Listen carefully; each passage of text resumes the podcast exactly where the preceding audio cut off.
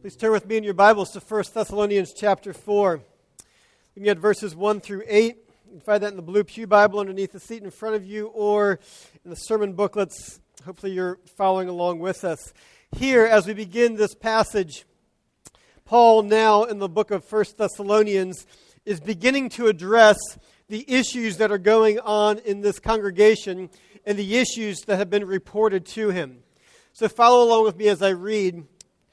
As Paul begins to address the issues there and as he seeks to encourage this church, Paul writes, "Finally then, brothers, we ask and urge you in the Lord Jesus that just as you received from us how you ought to walk and to please God, just as you are doing, that you do so more and more. For you know what instructions we gave you through the Lord Jesus. For this is the will of God, your sanctification, that you abstain from sexual immorality. That each one of you know how to control his own body in holiness and in honor, not in the passion of lust like the Gentiles who do not know God, that no one transgress and wrong his brother in this matter, because the Lord is an avenger in all these things, as we told you beforehand and solemnly warned you. For God has not called us for impurity, but in holiness. Therefore, whoever disregards this disregards not man, but God, who gives his Holy Spirit to you." Let's pray together. Heavenly Father, we do pray that you would give a special outpouring of your Holy Spirit to us this morning to change our hearts and our minds, that we would live for you more and more and increasingly in your grace. It's in your name we pray. Amen. Well, let's get your way right away. Think with me for a couple minutes here about the fast food industry in America. In the 1960s, there were 200 McDonald's restaurants in the United States. I'm loving it. And in 2012, there were over 31,000 McDonald's restaurants in the United States alone. In fact, in 2012, there were close to 250,000 fast food restaurants in the U.S., and on any given day, 1 in 4 Americans eats one of their meals at a fast food restaurant. And the fast food industry in the U.S. has become a symbol of speed, efficiency, of convenience, and of your way, right away, right now. And our spiritual journeys could not be more opposite than this experience, is that our spiritual journeys are not speedy. Rarely are they efficient. They most often are not convenient, and it's rarely what we want at the time when we want it. And so Paul is writing this letter to the church in Thessalonica to encourage those who have made a commitment to Jesus, and I know not all of us here have, but to encourage those who are living the Christian life, to encourage them to press on in the path that they are currently living on. As we go into this passage here today, we're going to look at 3 different motivations that Paul gives to Christians to press on living the Christian life, and then one area of application that he applies these things in here this morning. So motivations for the Christian life. Paul begins by encouraging the church here that we are to live in order to please God. In verses 1 through 2 of this chapter, he says, "Finally then, brothers, we ask and urge you in the Lord Jesus that as you receive from us how you ought to walk, and to please God, just as you are doing, that you do so more and more. For you know what instructions we gave you through the Lord Jesus." Paul says, we urge you to walk and to please God, more and more. And then while he was there, he gave them instructions how they were to please God. If you wanted to please God, here is how you do so. And the word here for instructions is a military order. It's the same word that's used as civil orders from courts that are being given. And Paul is saying, I'm urging you to please God, and I've given you instructions how to do so. In fact, throughout Paul's life, Paul himself, earlier in this book of Thessalonians, described how he himself lives his life to please God. He said, "For our appeal does not spring from error or impurity or any attempt to deceive. But just as we have been approved by God to be entrusted with the gospel, so we speak, not to please man, but to please God who tests our hearts." That was the driving motive of his life, to please God. And indeed, in Paul's later letters, pleasing God is both his ambition, not only for himself, but also for his friends and for the churches to which he writes. Yet this idea of pleasing God, there is oftentimes a lot of confusion about this, particularly as it interfaces with our theology or with our experiences. For some people, for some Christians who grew up in a perfectionistic home, who had a perfectionistic upbringing, the idea of pleasing God is that God will only minimally, and if minimally, then barely satisfied by your very best effort. And so you need to live your life and you need to work to please God, and maybe, just maybe, if you try your best and you try your hardest, maybe God will barely be satisfied by the very best effort that you have. Still, there are others who are concerned about a salvation by works theology that says that we are saved by our works or that we contribute to our salvation. And so those who are concerned about this articulate these things and say, there is nothing that we ever do that is pleasing to God. It is never pleasing to God. It is always tainted by sin, every aspect of it. Nothing that you do can please God. And yet there's still other Christians who see other passages of Scripture and they feel that if they need to please God. Why? Because if I live my life to please God, and if I do please God, that God will love me more, that God will reward me. If He doesn't reward me in this life, He will reward me in the next life. And so I need to please God in order to get the reward. But living to please God, none of these senses that I just described are what Paul has in mind. But there is this reality that living to please God challenges the reality of our profession of faith. It challenges our belief in Jesus Christ. That is, how can we claim to know God, to love God? How can we claim to believe in God if we do not live and seek to please Him? And so it calls us to examine ourselves. Who do you live to please? And really, there's only three options to it. You're either living to please somebody else, usually someone else's approval that you want to get. You're living to please yourself, or you're living to please God. Those are really the only options. And in fact, you could interchange the word pleasing God with worshiping. Who do you live to please? Who do you worship? You either worship somebody else, or you worship yourself, or you worship God. Who do you live to please? Yet this idea of pleasing God, I am aware of the challenges that this phrases bring for many people. And I don't really know how else to state it, or how to state it differently, but if you have not experienced the grace of God, this phrase causes problems for you. And I'm saying this to people who've been Christians, and people who have been in church all their life, and maybe for most of their adult life. And people who have been Christians, who've gone on mission trips and done things, if you have not experienced the grace of God, this phrase causes problems. Because the idea of pleasing God is interpreted, yes, I need to live to please God. Why? Because it's my duty. I'm under obligation to do this. I need to live to please God because I'm afraid what will happen in my life if I don't.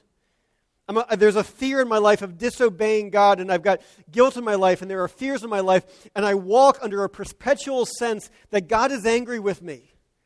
That is the functional feeling that I live day in and day out. That when God looks down on me, that He is disappointed with me and He is angry with me. And so I need to live to please God in order that wouldn't happen. That maybe, just maybe, God would possibly be satisfied with me. And if you have never had the experience of a real experience of God's grace in your life, that's what this sounds like. But for those who do know the grace of God and have experienced the grace of God, the idea of living to please God is a deep and profound joy. I don't know how else to put it. Like, if you have had that experience, it is a deep and profound joy. It is the delighted pursuit of your life. It is something you say, what do I most long for in my life is that my soul yearns, that I would live to please God, that it is something that becomes increasingly instinctive in my life, that what I most want is to please Him. Not because that's what I'm supposed to say, but because that is what my heart longs for. And that is what the Apostle Paul is getting at, a deep-seated joy that springs, that motivates this desire to live to please God. And this heartfelt joy in order to please God is something, it's an approach to life that frees us from the rigidities of Christian Pharisaism that would reduce Christianity into a moral list of do's and don'ts. But it is a freedom that brings, that says, how do I live my life to honor and please my Heavenly Father, who I just so delight to honor with my life and to please? And it becomes a very practical guideline for decisions in our life. Does this decision, does this choice that I'm faced with, does this please God or not? And it's a question that gives great joy to ask. And Paul is saying, I want you to know, brothers and sisters, the grace of God, and that you would live your life to please God, and that would be the deep-seated joy of your life, that you would be live and motivated to honor Him, that you would live to please God. That was the picture that described fear and living to please God. Next, living in holiness. First, live to please God. Secondly, live in holiness. Paul uses this word 3 times in this passage. For this is the will of God, your sanctification. Actually, it's the word your holiness. This is the will of God, your holiness. Same word. That you abstain from sexual immorality, that each one of you know how to control his own body in holiness and in honor. For God has not called us for impurity, but He has called us in holiness. 3 times he mentions it as a driving factor as to why we should live and press on in the Christian life. For everyone who is a parent, for everyone who is a teacher, for every person who is a coach, one of their great yearnings and longings is for their children, their students, the players that are on their team that they are coaching. A great longing of a parent, of a coach, a teacher, is to see those in whom they are investing in become all that they were made to be, to reach their fullest potential, that they would indeed achieve, that the athlete would achieve all that this athlete could achieve, that a parent investing in their kids would see their child flourish. And the Bible has a word to describe this idea of what God wants for us in our life. Our flourishing, being all that we were made to be, all that we can be. And the word that the Bible uses to describe that is holiness. It is holiness. That God is at work in us, that we would truly reflect His image, that we would be remade in the image of Jesus Christ, that we would be all that God has made us to be. But part of our challenge in understanding the idea of holiness is that holiness, as Christians described it, it is often understood as a negative quality. It's understood as the absence of moral fault. It is understood as being without sin. It's defined negatively. Here's the challenge of what happens if we define something negatively. Imagine that you had a friend, a neighbor or a coworker who came from another country, and it's the fall. His school's started up. It's midway through the fall, and you've started to develop a relationship with these people from another country, and they come to you and they say, we would like to experience a truly American meal. We would like a truly American meal. Could you help us do that? And you say, sure. You know what? We'll invite you to Thanksgiving. Why don't you come to Thanksgiving? It is something that is uniquely American. And so in describing Thanksgiving, you describe it all negatively. Okay, well, that's great. We'd love to come to Thanksgiving. Well, what's Thanksgiving like? Is it a special day? Well, it's not like any of our other days. Oh, okay. Well, do you guys have food at Thanksgiving? Well, what's that food like? Well, it doesn't taste like dried out cardboard. The food, it's not oversalted. Oh, okay. Okay, well, do you guys eat desserts at Thanksgiving? I mean, I like desserts. Do you guys eat desserts? Well, the desserts we have, we don't serve on any other day. Well, do you guys sit down or stand up? I mean, is this a seated thing? Well, the chairs we have aren't broken. How much of a sense would someone get about what Thanksgiving is if it's always described negatively? Not much, right? So too, when we describe holiness, it is described negatively. It is the absence of sin. It is the absence of moral fault. It is the absence of corruption. And you say, well, do you want to be holy? Does that drive you to be holy? You're like, well, yeah, I mean, I don't like eating cardboard. Yeah, I guess I want to participate in this. Yeah, I think I want to be holy. But if you describe Thanksgiving as saying, yeah, come to Thanksgiving. It's a special day. It's a uniquely American holiday. There's lots of foods, and we have these family recipes that are passed down from generation to generation. You know, one of my things about Thanksgiving Day is waking up in the morning, you know, and very soon, you know, halfway through the morning, you can smell the turkey roasting in the oven, and you can see it bubbling and simmering over the course of the day as it starts to change to this nice golden brown color, and there's gravy, and people bring all kinds of foods, and you never intend to eat so much. You're like, I'm not going to eat too much this year, but it's so good, and there's so many different things to eat and so many different flavors that everyone eats too much and falls asleep on the couch.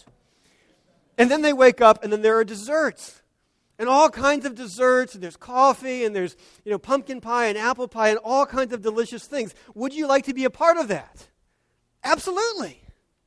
Absolutely. Well, so too it comes with the issue of holiness when we define it negatively. Consider this, and actually in the song that Bobby just sang a few minutes ago.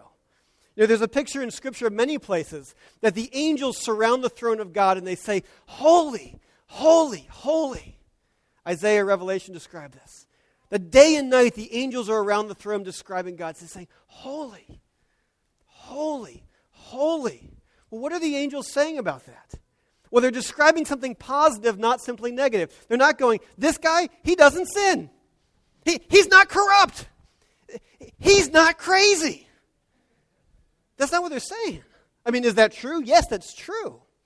But the point of what they're saying is saying, this is God. He is perfect.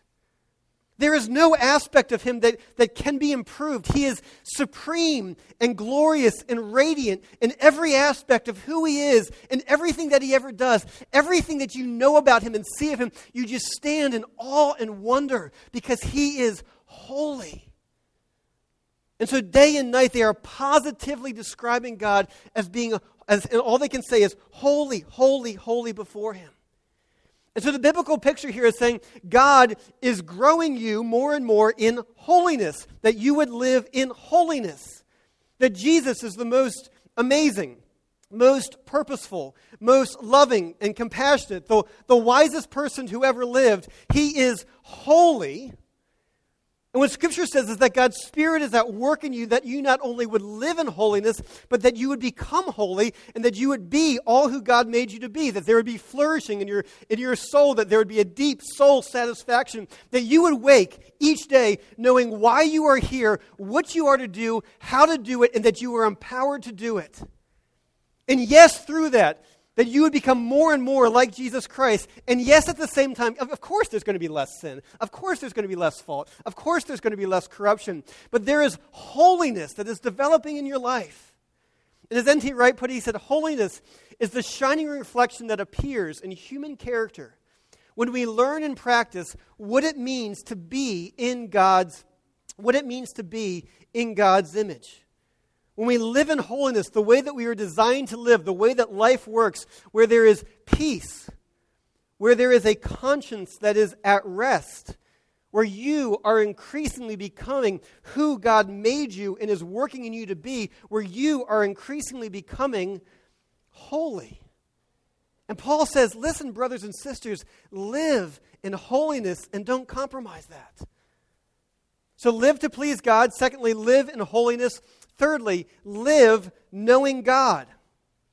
Here, Paul gives these, again, some very specific instructions that we'll get to in a minute, but he says this. Notice the motive driving reason here. For this is the will of God, your holiness, that you abstain from sexual immorality, that each one of you know how to control his own body in holiness and in honor, not in the passion of lust like the Gentiles who do not know God.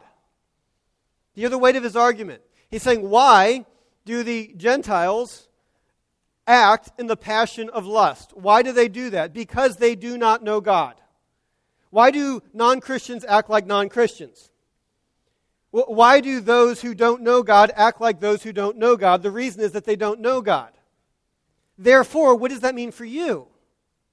It means that those of you who do know God is that you need to live your life knowing God. You don't act like those who don't know God because you do know God. You don't act like a non-Christian who doesn't know God because you do know God, that our lives, our conduct should be different because of our knowledge of God, that our lives are flowing out of our knowledge and our relationship with the living and true God. And how do you know God? Well, as Jesus prayed, he said this. He said, and this is eternal life, that they, the world, would know you, the only true God, and Jesus Christ whom you have sent. That eternal life is knowing God, being in a personal relationship with him that comes through Jesus Christ. And what happens is that as we know God and as we grow in that relationship with God, the affection, the love, the knowledge, the relationship, the affection within our relationship with God drives out all other competing affections. Indeed, Thomas Chalmers, a Scottish pastor in the 18th century, he talks about how our misplaced affections, lust, desires, sinful affections that we have, he said, our misplaced affections need to be replaced with the far greater power of the affection of God's love. He goes on to write in this sermon called The Expulsive Power of a New Affection. What a great title. The Expulsive Power of a New Affection. That the love of God, God's love for you, your love for God, expels competing affections and desires out of your life. And so in this sermon on the expulsive power of a new affection, he writes, he said, tell someone to stop sinning, and at best, they may do so reluctantly and partially. But give them a vision of knowing God and his glory, and they'll gladly root out all that gets in their way of their relationship with God. And that is what the Apostle Paul is arguing to the church in Thessalonica. He says, listen, you know God. You know his love, his grace, not just his abstract concepts, but as a person who has been engaged in a relationship with you, live as one. Live as one who lives a life that reflects someone that knows God. May that drive your life and drive your motivation that Christians, as Christians, we must behave completely differently. Why? Because we do know God. Because we want to live in holiness. Because we want to live to please him. Three driving motivations. Now, with those three motivations, Paul then seeks to begin to apply those things to three areas of Christian discipleship that he feels that this brand new church needs to know. And the three areas that he applies it for new converts, he says, you need to apply this with specific instructions in the area of your sexual conduct and the way that you work and how you deal with death. In the upcoming weeks, we'll be dealing with work, and then subsequently we'll be dealing with death. But here in this passage, he's addressing sexual conduct. And he says this. He says, live holy, live pleasing God, live because you know God. What is his specific instructions for how to do that? How do you live to please God? How do you live in holiness? How do you live to know God in this area of our sexual conduct? He begins, verse 3, for this is the will of God, your holiness, your sanctification, that you abstain from sexual immorality, which includes every kind of sexual conduct outside of that between a husband and wife. We live in an age where there is a moral free-for-all, where people are proactively pushing and indeed some trying to legislate that people must be allowed to express whatever desires happen to arise within them or whatever desires happen to be aroused in them by somebody else. And Paul is saying, no, this needs to be brought into strict submission to abstain from sexual immorality because of who God is, because you're living to please him, because you know God, because of a quest to live in holiness. Now, within that particular word for singles, I'd encourage you to look at the community group guide this week as John Stott applies this passage particularly to those who aren't married. And there's some resources there for you in the community group guide, so I encourage you to look at that. So his first exhortation for instructions in this is to abstain from sexual immorality. His second set of instructions is to have self-control within marriage. Verses 3 through 5, he says that each one of you know how to control his own body in holiness and honor. Now this phrase here, to control his own body, if you look at your Bible, it probably says at the bottom, an alternate translation is, or take a wife for himself. Reality is that there's problems with both translations. It's the same phrase. There's problems with translating it either way, with both of them. It's a Greek colloquialism that we don't get an exact, we can't communicate well in English. And so it is either control his own body or take a wife for himself. But again, both of those translations are problematic. I think the weight of it actually lends towards, even with its problems, lends towards Paul saying, abstain from sexual immorality, that each one of you now take a wife for himself. Now I want you to notice with this how dignifying Paul is being to women. Because in a day and age when it was completely appropriate for a man who could have a mistress for his intellectual needs and social companionship, who with the prevalent institution of slavery, no one would have batted an eyelash if he had one or more concubines. And if his interests weren't satisfied there was always the casual opportunity between harlots and the temple cults. And the reason why someone had a wife was to manage the household and be the bearer of his legitimate children. And what Paul is saying is no, don't engage in the passion of lust like the Gentiles do who do not know God, but rather control his own passions, control his own bodies. Each of you take a wife for himself.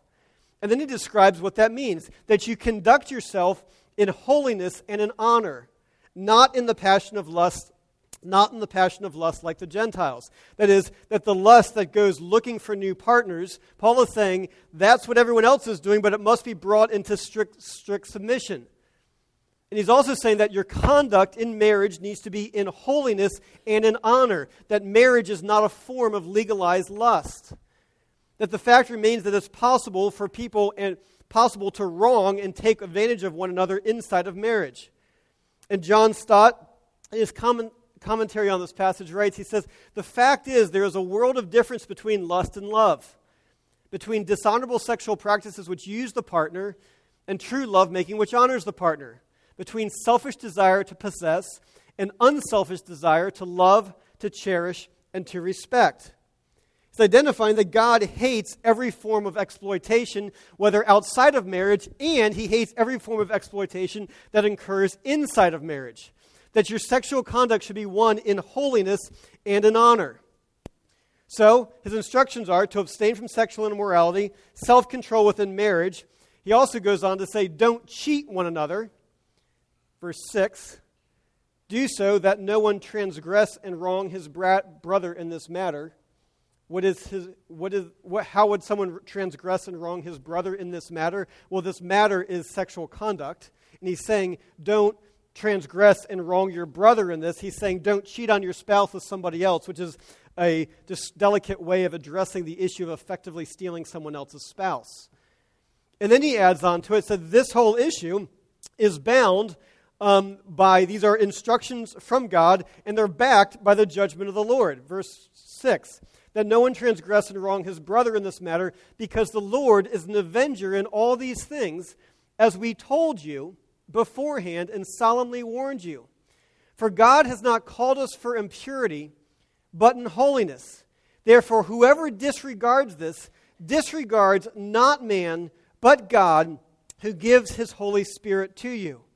Paul's point is he's saying these instructions, which are very practical instructions, given to you so that you would live to please God, so that you would live in holiness, that you would live knowing God. These practical instructions are, yes, they are backed by the judgment of God. They're not from me. And if you disregard them, you're not disregarding me, but you're disregarding God, who not only gives you these instructions, but who has put his Holy Spirit inside of you to move you, to motivate you, and to empower you.